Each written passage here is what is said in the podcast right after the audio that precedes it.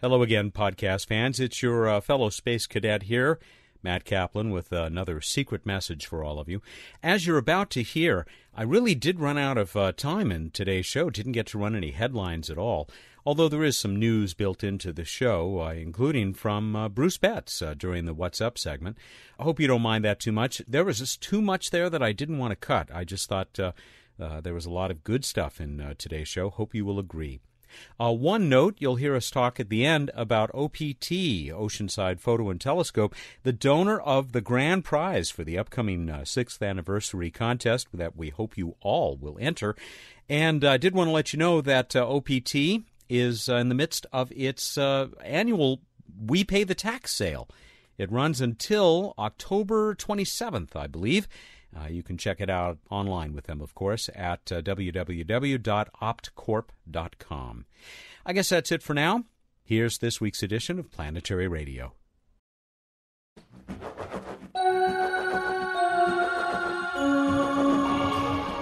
Solar sailing to another Mercury flyby. This week on Planetary Radio.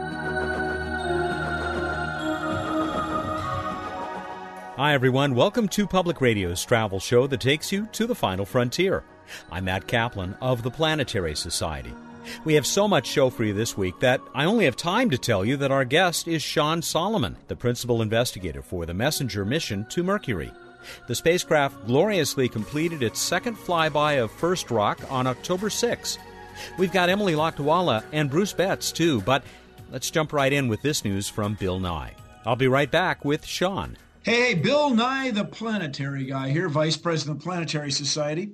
And I just want you to know that I'm in Boston for a meeting of the Planetary Society Board, and I can tell you that the Society is getting younger. We just elected Dr. Jim Bell to be president of the board of the Planetary Society. And Jim Bell is the guy who did all the photography, or does all the photography, with the panoramic cameras on the Spirit and Opportunity rovers. He's a professor at Cornell University, sits very near to Carl Sagan's old office, and he's been a member of the Planetary Society since he was a teenager, and now he's the president. You know, the Planetary Society was started by Carl Sagan, Pulitzer Prize winning professor at Cornell. Bruce Murray, once declared the Admiral of the Solar System, former director of the Jet Propulsion Laboratory, and Lou Friedman, who continues as our executive director, a uh, an honored planetary mechanician, a guy who computes orbits of spacecraft and so on. Well, these three original founders, Carl, of course, has passed on, but these guys are getting older, and there's always a concern in an organization like that when the whole organization gets older. But Jim became a member of the Planetary Society when he was a teenager, and now he wants to lead us, if I may, to new horizons. And if you're not familiar with Jim, you can check out his book, Postcards from Mars.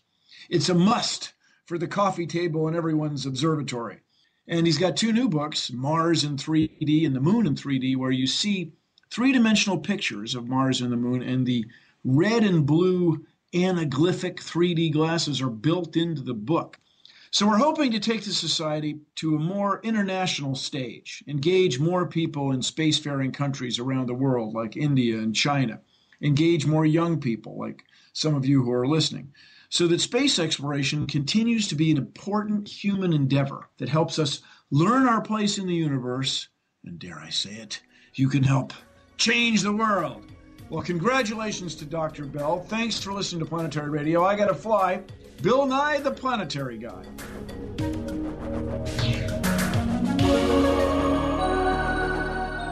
Sean, you've done it again. Congratulations. Thank you, Matt. Very, very exciting. Some beautiful images. One of them, uh, I'm going to refer right up front to my colleague Emily Lakdawalla, who uh, had a really nice piece in her uh, blog at planetary.org on uh, October 7, if anybody wants to check the archives, where she, she starts out with this um, global shot that you got of this uh, pretty interesting planet. And she calls it the money shot, but uh, I, I don't know. There, I'm guessing that there are a lot of other images there that you are sinking your teeth into. There are indeed. We took uh, over 1,200, but that shot, which shows the uh, the hemisphere uh, in sunlight as we departed the planet after closest approach, that was the first image that we sent down from the spacecraft. We guessed that that one would be of interest to the team, and we pre-programmed that one to come down first. So, uh, at about 1:40 in the morning uh, a week ago, Tuesday. That was uh, the 7th of October. The science team was collected around various computer monitors at the Science Operations Center for the Messenger mission, and this was the first image down, and we just enjoyed the moment, uh, seeing terrain for the first time, oohing, oohing and eyeing over uh, over these spectacular uh, rays, these bright streaks that emanate out from several of the youngest craters and it was just a real thrill to be there with my colleagues and uh, watch that first image come down. I wish I could have been there. It would have been very exciting. One crater in particular, up there very close to the North Pole of Mercury, seems to have had uh, influence all over the planet. Yes, we're a little surprised by uh, by how great a linear extent these rays have. Uh, interestingly, that crater had been seen in Earth-based radar images as a as a radar bright feature. The radar astronomers called it feature B, without being able to designate uh, a crater name, although they suspected it was a crater on the basis of, of their highest resolution images. And the fact that it is it is bright at radar wavelengths and bright at visible wavelengths is going to be very helpful in sorting out everything we're seeing. But it was a surprise to us to see how long these ejecta rays uh, wrap around the planet, nearly nearly to the opposite side. Well, we will have that shot up at uh, our page on the planetary.org uh, website, planetary.org slash radio. But there are many more, many uh, up uh, close and personal with the planet. My gosh, you just about hit the bullseye on this, didn't you? We did. The area on Mercury that we viewed close up for the first time is bigger than the land area of South America. So there were hmm. lots of new features to see. We specifically targeted the very highest resolution color imaging that anyone, including uh, Messenger at its first flyby, has done of Mercury surface. As we came away from closest approach, we crossed the dawn terminator, and we made a sequence of uh, of color images with our 11 color filters. That will be a wonderful data set because uh, we also took uh, high resolution spectra of the surface along that profile, and to the extent that we could, we took altimetry along that profile until we got out of range of our laser altimeter. So that combination of data, particularly the high resolution components of those data, will uh, be a real treasure for us as, as we take advantage of these observations to think, uh, well, how do we get the most out of the next flyby? How do we get the most out of the time we're going to be in orbit uh, a little over two years from now? We'll, we'll come back to that next flyby, of course. But uh, with this altimetry, I assume you're going to be putting together some 3D views? Uh, not yet. That that is well, uh, yes and no. The the altimeter itself is a profiler and uh, uh, gives us very high resolution, very precise measurements of uh, topographic profiles. After the first flyby, we had one profile, but it was an, over an area that no spacecraft had ever seen because it was taken a, on a night approach in a part of the planet that not even Mariner 10 imaged. But uh, the second uh, flyby, the altimetric profile was over an area that had been partly imaged by Mariner 10 and partly imaged by us in January. And we imaged the entire uh, track of the profile uh, that was taken in January. So now we go from having one altimetric profile with no ability to match to images to uh, two profiles, both of which can be matched to high resolution spacecraft images. So it'll allow us for the first time to uh, figure out exactly where we are on the surface and to use the altimetry to gain a better understanding of, of the impact craters, of the fault structures that we fly over, of all of the terrain that we've we've passed over. But you asked about topographic maps. There are ways that our team is using to make topographic maps using different views of the surface, using stereo mm. to prize out particularly short wavelength topography. And they're and they're first doing it in areas where we have the laser altimetry just to calibrate the methods and and to uh, mm, anchor mm-hmm. the topographic results. You did some uh, spectroscopy too. Is it too soon to uh, talk about uh, what you've discovered about the composition of that surface? Uh, the surface spectroscopy, it is still a little early.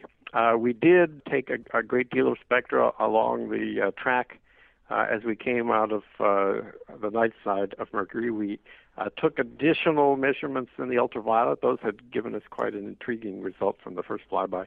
But we're still intercalibrating. We're still sorting out what we've seen there.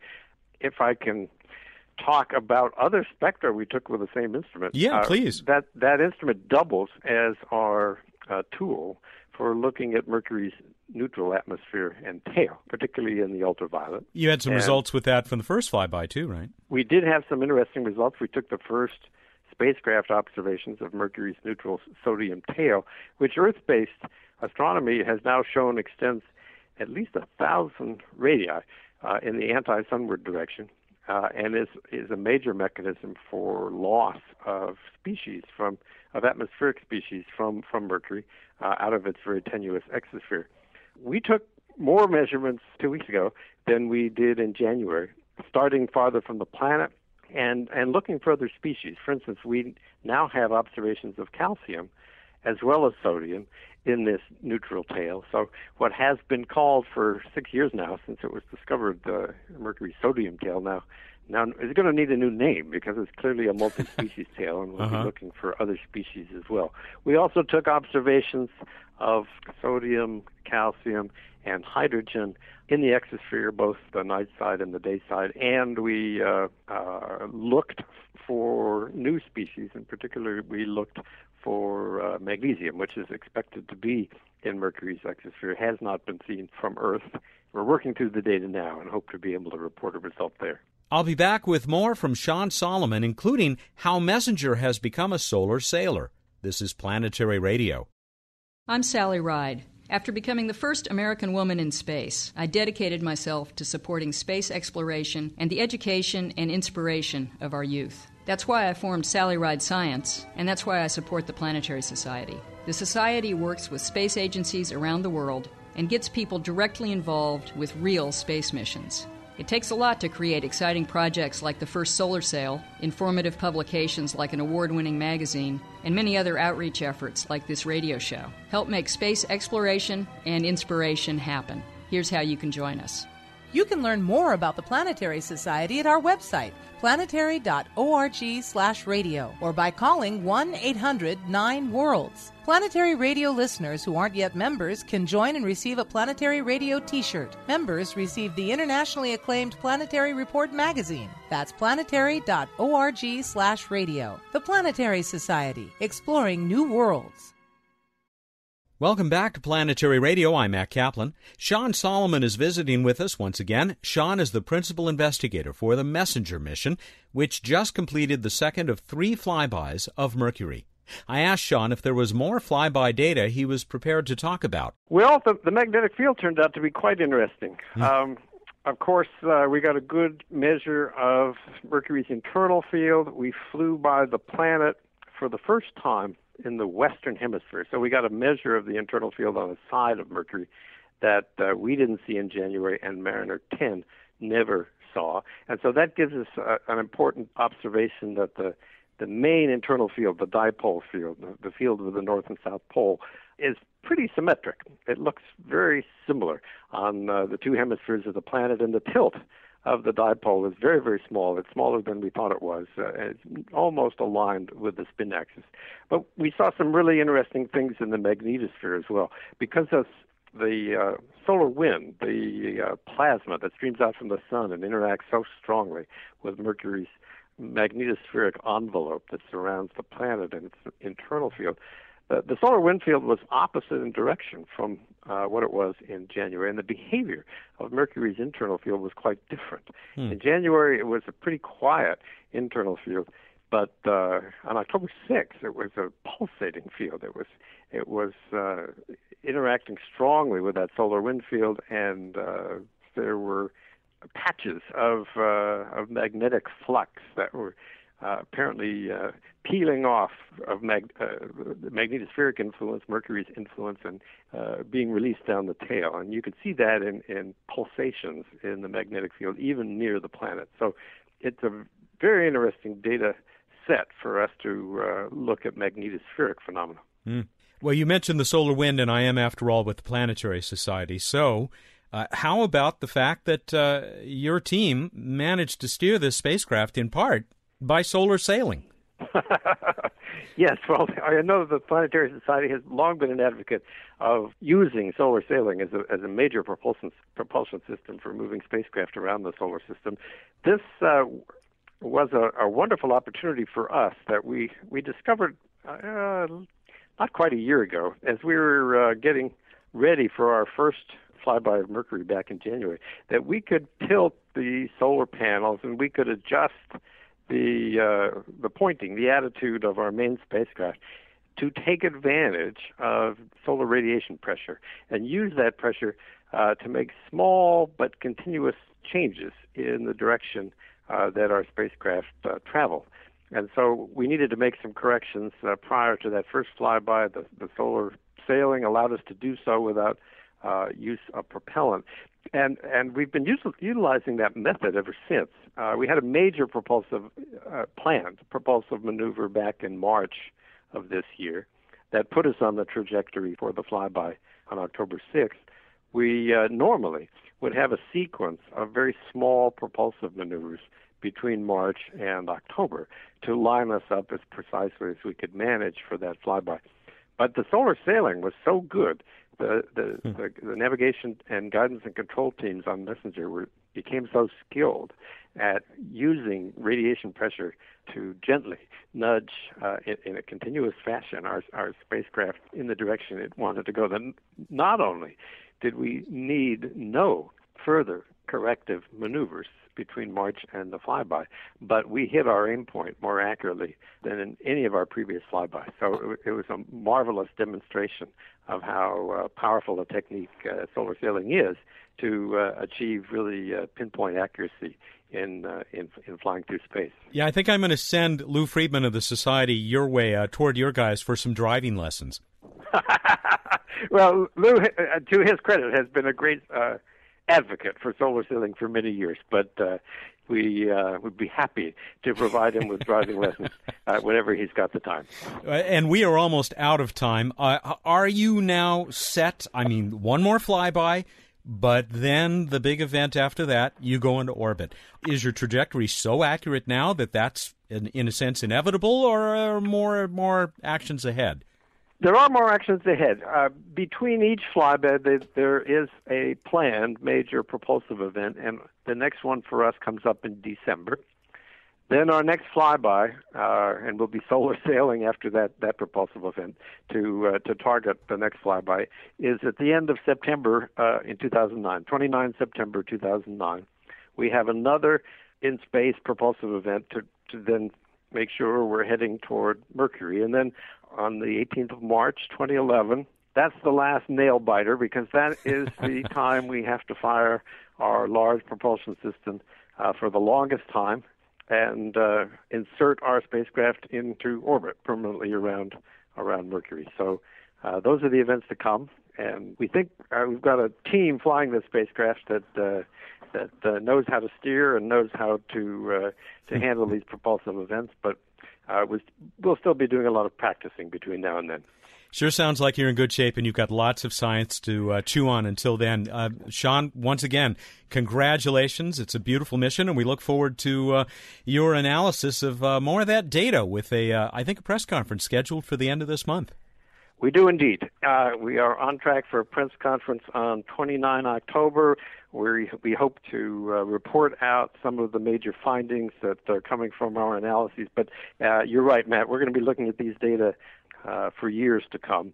Uh, we have our first global view of Mercury surface. We've now imaged about 95% of it, so it's mm. really giving us a lot to chew on. Thanks so much, Sean. Okay, Matt, my pleasure. Sean Solomon is the director of the Department of Terrestrial Magnetism at the Carnegie Institution of Washington and the principal investigator for the Messenger mission, which has just had this extremely successful second flyby of Mercury. Much more to come. Sean's also a past president of the American Geophysical Union. We'll be right back with Bruce Betts for this week's uh, Helping of the Night Sky. That'll be our What's Up segment right after we visit with Emily.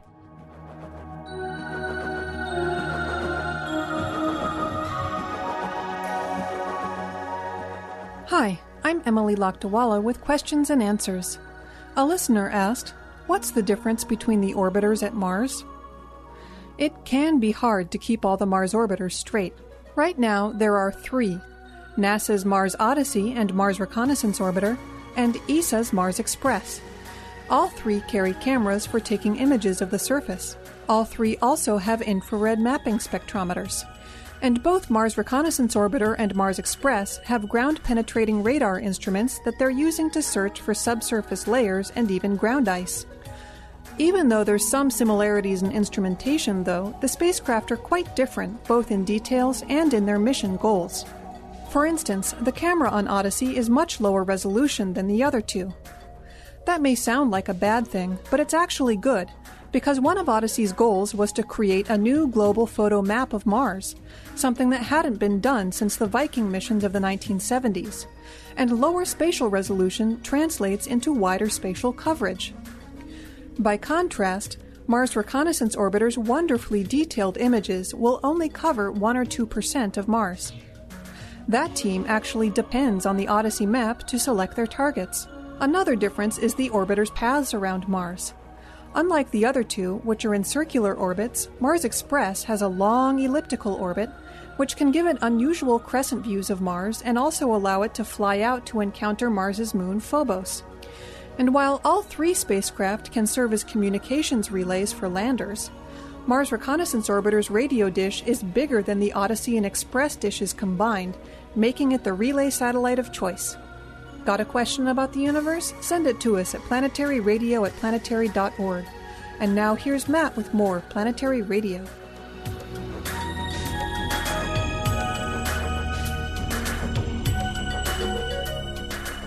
So here we are on Skype with Bruce Betts, the Director of Projects for the Planetary Society. It's time for What's Up. How are you? I'm doing pretty well. In the evening sky, Venus getting higher, really bright star like object over there in the west after sunset. And if you rotate yourself more to the left, you'll see another really bright star like object. That's Jupiter. And I always enjoy when you get two or three objects like this, in this case, the Sun, which you know, presumably is below the horizon at this point, and then you rotate to Venus and then over to Jupiter. They're all in a nice line and that's nice little proof that that's the ecliptic, the plane of, in that case, the Earth's orbit around the sun, but that all those things line up in a, a nice little line pretty much. Gosh, that's cool. Okay, good. Thanks. in the pre dawn sky, we've got Saturn getting higher and higher in the pre dawn sky over in the east. And below Saturn, low above the horizon in the east, is Mercury these days for a little bit, also looking like a bright star like object we go on to This Week in Space History. It is the 10th anniversary of the launch of the Deep Space One spacecraft. This was primarily flown as a technology demonstration. Demonstrator demonstrated 12 different technologies, among them solar electric propulsion, which is now being used quite successfully in planetary exploration, including by the Dawn spacecraft. And they also encountered the comet Borrelly. We move on to Random Space Fact. Since Chandrayaan 1 is scheduled to launch any day now, uh, I wanted to tell you a little bit about it. It's the uh, first mission by India to the moon, and literally means moon plus craft in Hindi. So, together, hmm. kind of meaning trip to the moon. Indian Space uh, Research Organization was founded in 69, launched its first satellite in 75, but has not yet sent a spacecraft beyond Earth orbit, and so this will be the first attempt at that. Excellent, and we wish them well, of course. We have so much more going on. Tell us about uh, last week's, uh, or two weeks ago's, uh, trivia contest. We asked you if you could squish them all up, how many Mercuries or Mercury sized objects could fit into the volume of Earth? How'd we do, Matt? Yeah, well, the key thing there, of course, being if you crush them all up. Rick Byers told us that you could do seven if you don't crush them, which seems, you know, terribly cruel in the first place. But he had the right answer, was not our winner. Uh, just about everybody derived this. Everybody came up with it by figuring it out. Among them, Ed Lupin, Edward Lupin from San Diego, California, 17.88 mercuries would fit in the Earth if you ground it finely. And uh, for, for, that, you have your, put it in your mercury grinder and set it on frappe. You know what? He's got a coffee company in San Diego, Cafe Lisa. I maybe just build the universe's largest coffee grinder, and you could just sprinkle it inside the earth. That could do it. Oh, and I love the the smell you get as you're grinding mercuries. it just it gets you going. Yeah, it's the sodium. it never tastes quite as good though as it smells. It's Yeah. a weird thing. Should we move on to the next trivia contest? Let's do that. We're going to send Edward a, uh T-shirt, of course. And guess what? We're going to add something to the next contest, which I don't know why we didn't think of this a long time ago. Not only are you going to win a T-shirt, you're going to get a one-year membership in the Planetary Society. Is that cool or what? That's really cool. So that's for this this upcoming contest, and uh, and I assume if people are already members, we'll we'll add a year on. Makes sense. I didn't think about that. But, I mean, this is a great deal. You'll get the planetary report, all the other benefits of being part of the society, and uh, you won't have to pay a thing. And there are other ways you can actually join that have nothing to do with that. Oh, yeah. You can go to uh, planetary.org and get a t shirt for joining up, right? You sure can if you as long as you go to planetary.org/radio. That's what I meant click, to say. click on the mem- the sign up from there, and then you get the Spiffy Planetary Radio T-shirt. So for this next trivia contest, our uh, question for you: How far will the Opportunity rover have to drive to reach the 22 kilometer crater provisionally named Endeavour? This is the long range goal that's now been set for uh, the Opportunity rover. So how how far roughly? Does it have to drive to get to the edge of that crater? Go to planetary.org/radio, find out how to enter, and compete for the T-shirt and, and membership. And as you may have guessed, you've got until Monday, October 27 at 2 p.m. Pacific time to get us that answer. I have other news, beginning with a mea culpa. I said that we had to have the sixth anniversary contest coming up at the end of this month. Wrong. As a, a surprising number of listeners pointed out, we started in late November, not late October. And so you're going to have a little bit more time, and we'll have a little bit more time to come up with an appropriate contest. But, Bruce, I can tell people about the great prizes we've already uh, arranged. Oh, tell us, tell us. All right. Now, a couple of these, uh, we go back to uh, people who provided prizes last time, beginning with Bill Mueller, who uh, heads up uh, Vision Video Games, their Space Station Sim game, which you can read all about at spacestationsim.com. I think we're going to have a copy of that for all of our winners this time around, uh, thanks to Bill. It is great fun. He's got some other cool stuff going on. They have something called Mission Control that's multi user for like a classroom or you know, a challenger center, a museum uh, sort of setting, and uh, it's very cool. But Space Station Sim is something you can have fun with all by yourself. Build and operate your own space station. Then, from Florian Noller, who was also There's us- more? There's more. Wow. Florian Noller, who provided our little fragment of a Mars meteorite last time, came up with something this time. He is uh, something different, I should say. He's chosen a set of five commemorative covers made by the JPL Stamp Club. These are for Mars Pathfinder, Mars Global Surveyor, and Lunar Prospector. And this is the best of all, and he sent a picture of it. It's a, a cover, an envelope that flew on the helicopter, the recovery helicopter that picked up the uh, Apollo capsule or the Apollo uh, astronauts that were on the Apollo Soyuz mission in 1975. You can find uh, Florian's great collection of stuff at spaceflori.com. That's one word, uh, space, F L O R I dot com. You ready for the grand prize? It is. These have these have both been very cool. There's more? I can go beyond that. Are you ready for this? Craig no, but but go ahead. Craig Weatherwax, the uh, the boss, the man in charge at OPT, Oceanside Photo and Telescope, uh, which is at optcorp.com. This is just amazing. The Celestron Sky Scout, the Sky Scout Personal Planetarium. Have you seen these guys? I I have. Yes, very very cool. Over 50,000 objects in the database, GPS equipped. You hold them up to an object, you push the button, it tells you what you're looking at. Or, conversely, you tell it you want to find a particular object, and it takes you right to the object, and in about 200 cases, tells you all about the object. We are- Congratulations. These are all from personal experience. Really really cool. aren't these great? Yeah, we are so pleased. These are. Now we should actually come up with a contest for people to enter to, to try to win them. I maybe by next week, maybe by next week, we will have something appropriately challenging. All right. All right, anyway, at least we've whetted their appetites, your appetite out there, folks. Stay tuned. Uh, I think we're done. All right, everybody, go out there, look up the night sky, and think about what do dogs dream about. Thank you, and good night. Bruce Betts is the Director of Projects for the Planetary Society. He joins us every week here for What's Up, and I often wonder what my dog is thinking about as he perhaps looks up at the dog star. Planetary Radio is produced by the Planetary Society in Pasadena, California. Have a great week.